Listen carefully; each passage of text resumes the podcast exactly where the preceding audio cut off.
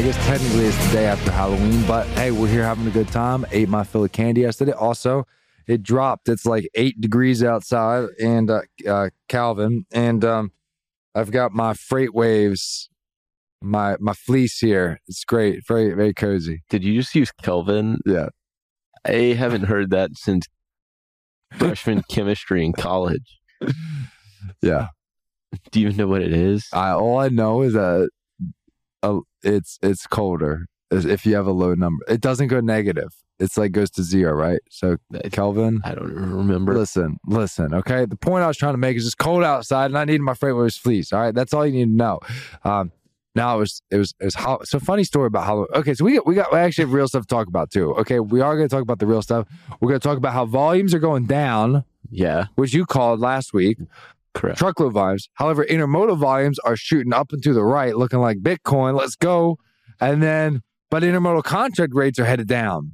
So we're going to talk about all that. So stay tuned. So if you want to know about truckload volumes, you want to know about when the market's going to flip, you want to know about intermodal demand and intermodal contract rates, stay tuned. Okay. Now, funny story about Halloween. So, uh, so we had Halloween yesterday. Got my my my son was he wanted to try some candy. So you know those warheads, The super sour. super Yeah. sour ones. Now he's That's- five, right? First thing you gave him. So I was, I, I had a bad dad moment, all right? But also, it was very entertaining. So I gave him one. He didn't know what it was. I said, yeah, here, try this. I did tell him it was, first of all, I told him it was sour. It was a disclaimer. But uh it's, um, well, uh, he didn't like it. Shocking. so I, I think, kind of in, in an effort to repent, I'm going to have to take one here on the show. You want one too? I got one for you. Here, you take that one. I'll take this one. I'd rather not do this. You should do this. This is, and then we're going to talk about the truckload volume. We got also, speaking of which, before we get there, though, very special. Next week, we have F3. It's Yeah. here. It's only one week away. Future Freight Festival. And we got two time. shows. We have two shows. Yeah. Two shows next week at F3. Tuesday and Wednesday. Also, I'm not a music guy, and I realized that for one of the shows that we have is um uh, so there's a concert. The JB Hunt party is the concert. I think the first night, right, November seventh. And T.I., he's a rapper. Yeah. He's the headline. And Uh, yeah. I didn't know who he was. I started listening to some of his songs. I know them all. Yeah. I just Yeah. didn't realize it was him. But uh, that's gonna be exciting. It's going to be a fun time. Uh, if you haven't gotten your tickets, go ahead and do it because the event itself is going to be awesome. I mean, a Brad Jacobs town hall. Uh, if you want to learn how to, Phenomenal. if you want to learn how to make a few billion dollars, there's uh, no better place to learn that from somebody who's Hundred percent. made a career out of M and and if you don't know who Brad Jacobs is, CEO of XPO, no or she's chairman, chairman, executive chairman, executive chairman, former and CEO. uh, former CEO. Uh, speaking of which, XPO just reported earnings uh, not long ago. I'm going to eat this warhead while you tell us about those earnings. Yeah, I mean, they strong. I think is the. There's no other way to put it. I mean, hmm uh, and their stock market, the stock benefited greatly from it. I mean, it was up what I think 15 percent after reporting, so pretty strong. And what's interesting about that one is that RXO and GXO, so the two companies that were spent off of, benefited as well. Benefited in a way that it's just like a momentum thing that in the same day XPO reports and you see a 15% increase in their stock price. RXO followed with like a 4% increase on no news, but it's just one of those.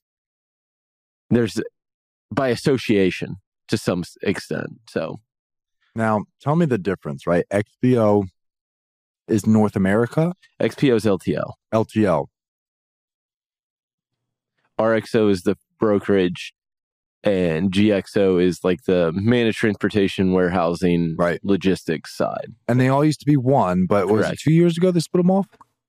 Well, I forgot exactly when it was. I think it was sometime last year. Okay. It was announced maybe two years ago, but it finalized last year. Do you have your warhead yet? Um, it was really, it's really sour. Yeah, it is. Hmm. Yeah. Yeah, they're not fun. I don't know why you enjoy that, and You want another one? why you wanted to be mean I got to, your, one. to your son. Well, me, he spit it out. I gave him some water. It's all good. All right. Now, okay. So XPO, very good earnings, but that kind of a little bit different, right? LTL market we know has been doing well. It's, it's been healthy. Yeah. Or certainly healthier. truckload market's not that way. Truckload market's not that way. Intermodal market, kind of, sort of, but not really. It is to the extent you just have to remember as a different beast. Yeah, it is, right? You've got the railroads own intermodal containers. You have intermodal marketing companies like JB Hunt, Schneider, Knight Swift owns a has a sizable container fleet. Hub You group too, right? Hub Group. Yeah, I mean the big two really that predominantly play in the intermodal space are JB Hunt and Hub Group, Right. and then Schneider and Knight Swift just have sizable intermodal They're building, too. especially Yeah, Knight Swift. yeah, I mean, Knight Swift's, I mean, you think about their intermodal fleet or container fleet, I mean, it's up over 12,000 containers. If if it was something where like, Strong. uh, yeah, I mean, I've, I did the numbers. You've, you've just seen growth across the board. Uh, let me try to find it while we're sitting here talking. But I mean, it, it's one of those, they focused on, it's an area for them to continue to expand. And I think that's the key is this diversification away from the truckload business that they ultimately are really good at. But you have to look at what they're also trying to do, right? I mean, they're expanding into LTL with their acquisitions. They, I mean, they still have a logistics arm. They're obviously active in the truckload M and A space with Yep. the purchase of U.S. Express earlier this year. So, I mean, So oh, far Over- has proved to be pretty positive. yeah. So you're you're seeing positive signs. I mean, you look growth since to the first quarter of 2018. Knight Swift intermodal fleet's grown by 38.9 percent. It's grown almost five percent year over year in the third quarter. Right. Hunt JB Hunt is up almost four percent year over year and up 32 percent since Q1 of 2018. So you can see that these intermodal companies have made investments in their trailing equipment. So it's you're seeing more containers available as a whole. The Right. kicker, why we didn't see the growth, maybe it's more stable growth, right? Kind of mid single digits in terms of like actual year over year growth. The kicker, what you don't see, or why you didn't maybe see that growth back in 2018, or not 2018, 2020, 2021, service issues at the rails. And those have improved. So it, with those improving, it allows a alternative for shippers that is lowers their carbon footprint because it's the most fuel efficient way to move freight Yeah. over long distance. You're with higher fuel prices, their base for their fuel surcharge is actually lower than what it is on a truckload. So you actually can save money on Line haul is still about 10% cheaper. yeah, it's about 10%. And ideally, they want it in the 15% range, but it's, you might be saving that excess through fuel, right? But if you don't need your goods there at, at a expedited You time, yeah, if you, who if, cares? exactly. I mean, I think that's a perfect way to put it. Like, why not? I think that's some of what we've heard in, internally is that the retailers are more willing to, and not just retailers, I mean, shippers as a whole are willing, if they haven't used it before, they're willing to at least sit down at the table and hear the the value prop, right? And that's something that Right. that's changed. And you would think right now, given how the truckload market is, like you wouldn't necessarily see that change or the willingness to sit at the table and listen. But they're looking e, the ESG and zero carbon or reducing their carbon footprint become increasingly more important. So they want to find the most fuel efficient. They don't want to have to take hold of this inventory. I think another big player because, I mean, you talk a cross country move that in a truck gets done in four days, intermodal is a week. So I mean, it saves you a couple days on the back end Yep. that you're not hold that you're not holding the inventory in in a warehouse. So I mean, it's there's definitely benefits. It's just it's a smaller market overall than the truckload market. But also, if you have a lot of freight to move, it's a lot easier to add 30 containers to a train than it is to add 30 truckloads. So there's that different too, drivers. right? So yeah, so it's not just you can add. I don't say it's easy to add, but I mean you work with your intermodal marketing company's going to work with the railroad to figure different out to problems, do it. different solutions. Yeah. For sure. All right, let, let's dive into some sonar here so we can get some updates. So I, I want to talk about truckload volumes too before we forget because this is something you had called last week. Let's throw there it is. Take a look at that. So dark blue shaded line that goes about 80% over to the right. That's year to date truckload volume. Mhm. Now, Tony, you were telling people to keep an eye on this. Hold on, we got a blank. There it is. So you were telling people to keep an eye on this because if it starts to fall the way that we saw last year and even in 2019, again, we're throwing out 2020, 2021. Those were too crazy. But and it looks like it's it's it's having a little bit of a decline. Not huge, but it looks like we had a little bit of a stair step down this week. Yeah, and it, it's pretty normal, right? There's not.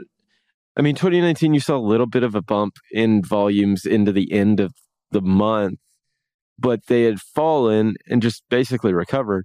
We've we're in arguably almost a, if you overlaid it and took like the average throughout or where we were to begin 2019 and the down, Yeah. it's pretty close to the decline we saw this year.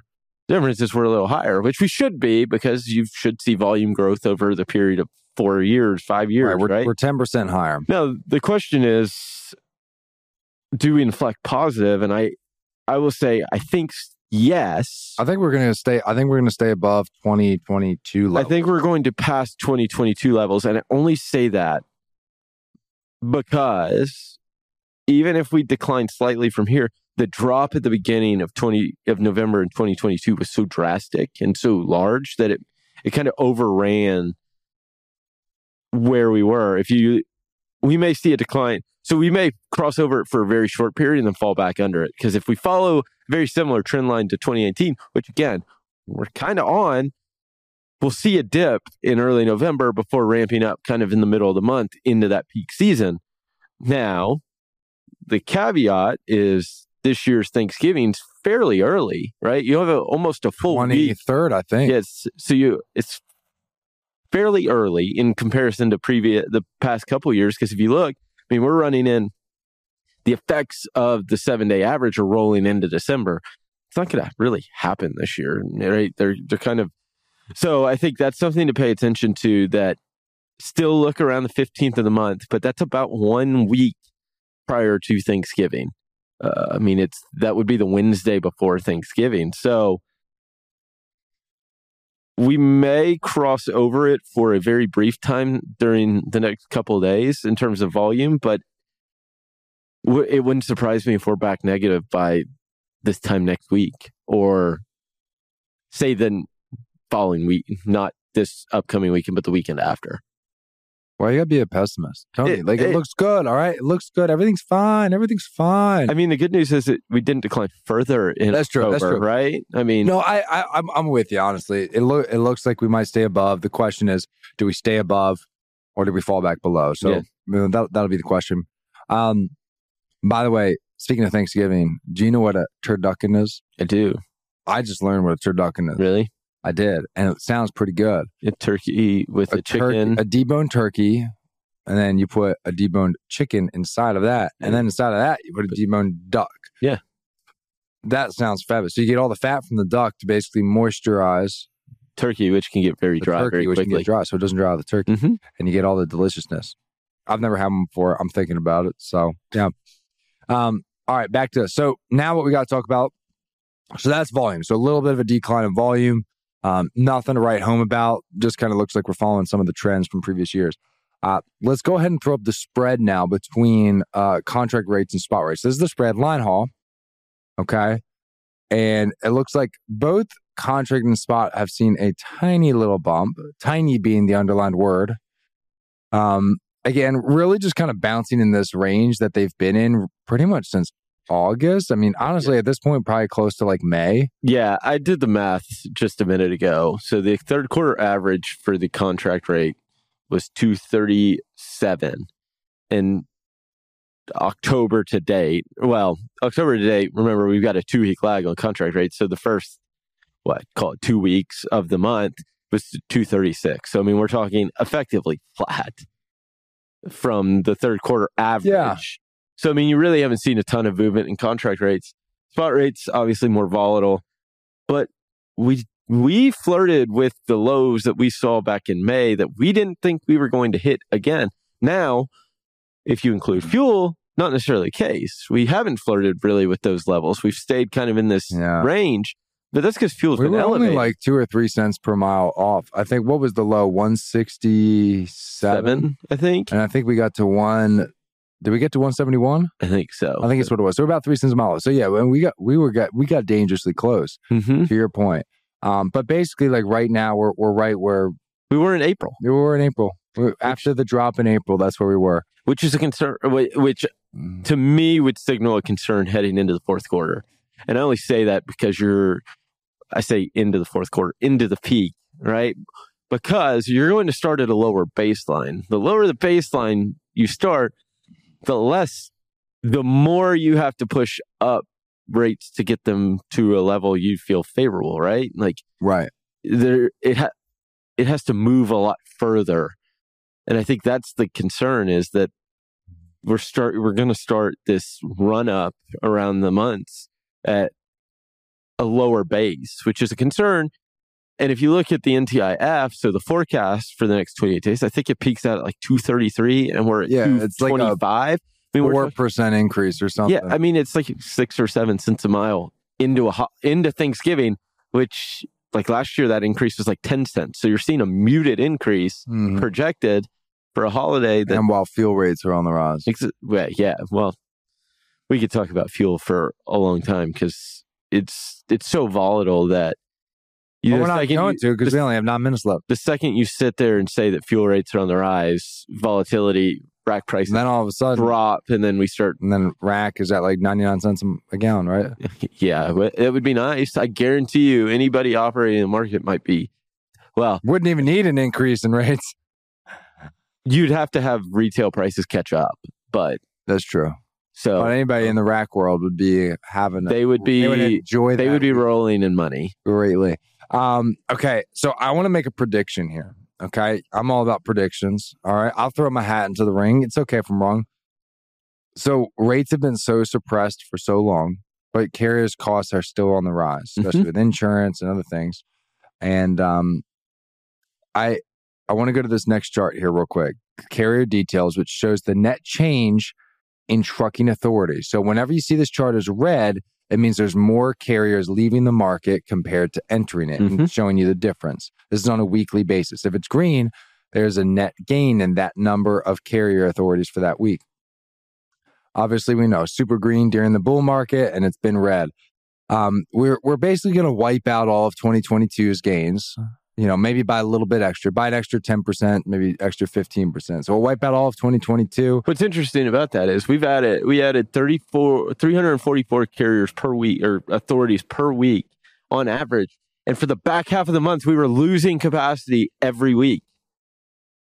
Like Yeah. you were you still grew so much in the first half of or first quarter of the year. Rates were still high, right? Because they, weren't, they didn't really watching that tender rejection. Uh, yeah, I mean, if what was it? Uh, Craig's uh, Craig Fuller's article came out what March? March 31st. Yeah, and 22. you saw people. And you saw the growth really slow down. another three months for it to fall. Yeah, and then so yes, we'll wipe But it out. But I think the interesting part was that we've been in this decline for eighteen months, and we still haven't Yeah. even. Now we don't need to get rid of all of the capacity because we Demand have added volume. Demand is legitimately higher than 2019. So you you there is some of this growth that is that is going to stick around. Mhm. But the prediction I want to make is we've kind of been stagnant, kind of bouncing in this level of carriers leaving the market. I think that's going to accelerate. Yes, And like if we stayed at this level, sometime in the next 13 to 15 months, it would balance out Mhm. with demand.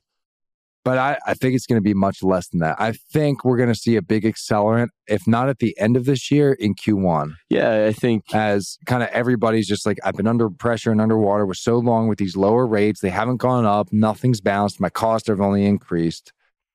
And, and I think we're going to see a see a pretty big exit with a lot of these small carriers. Yeah. Some might try to um, you know, lease on with a bigger carrier, but I've heard of a lot of big carriers that aren't even taking them right now. Yeah, uh, I mean, I looked at Landstar's BCO data because I think it's a, a good gauge of like changes in capacity. with, say, owner operators coming leasing on with a larger. I mean, they are what they. uh, I mean, a freight brokerage, right? I mean, Yeah. but they're leased on, so it's a little different than your traditional freight brokerage. But when you look at that number, typically when you see quarter over quarter declines. It's been fairly accurate in the past few cycles, calling both tops and bottoms because you start to see changes quarter over quarter. In the second quarter, we started to see that that quarter over quarter decrease in BCOs Mm. started to decline. And the idea behind that, the carrier, these BCOs would go back and become uh, company drivers or leave the industry altogether, right? Like they kind of had an option. So tracking that number, granted, it's quarterly, so it's not the most real time, but it does kind of paint this picture too that that signals this. But it started to creep back up in the second quarter, kind of closer to zero. Well, third quarter came out, another drop. So it almost gave like this head fake that this, and now the weakness in Q3 causes more of these BCOs to leave. So someday it's again, it signals very similar to this, uh, but you're seeing exits. It's just not at a rate that, and there's so much that has to leave to make Yeah. this. I think that's the key. Is like, Like this number has to double for like six months. it has to i mean when you think about it and we did the math today on the a carrier update on freightwaves now me and donnie gilbert were talking. From july 2020 through july 2022 we added it was 1200 new authorities a week on average. We're losing right at 400 since of 2023 we've been at 400 basically you're losing one third of what you added every week.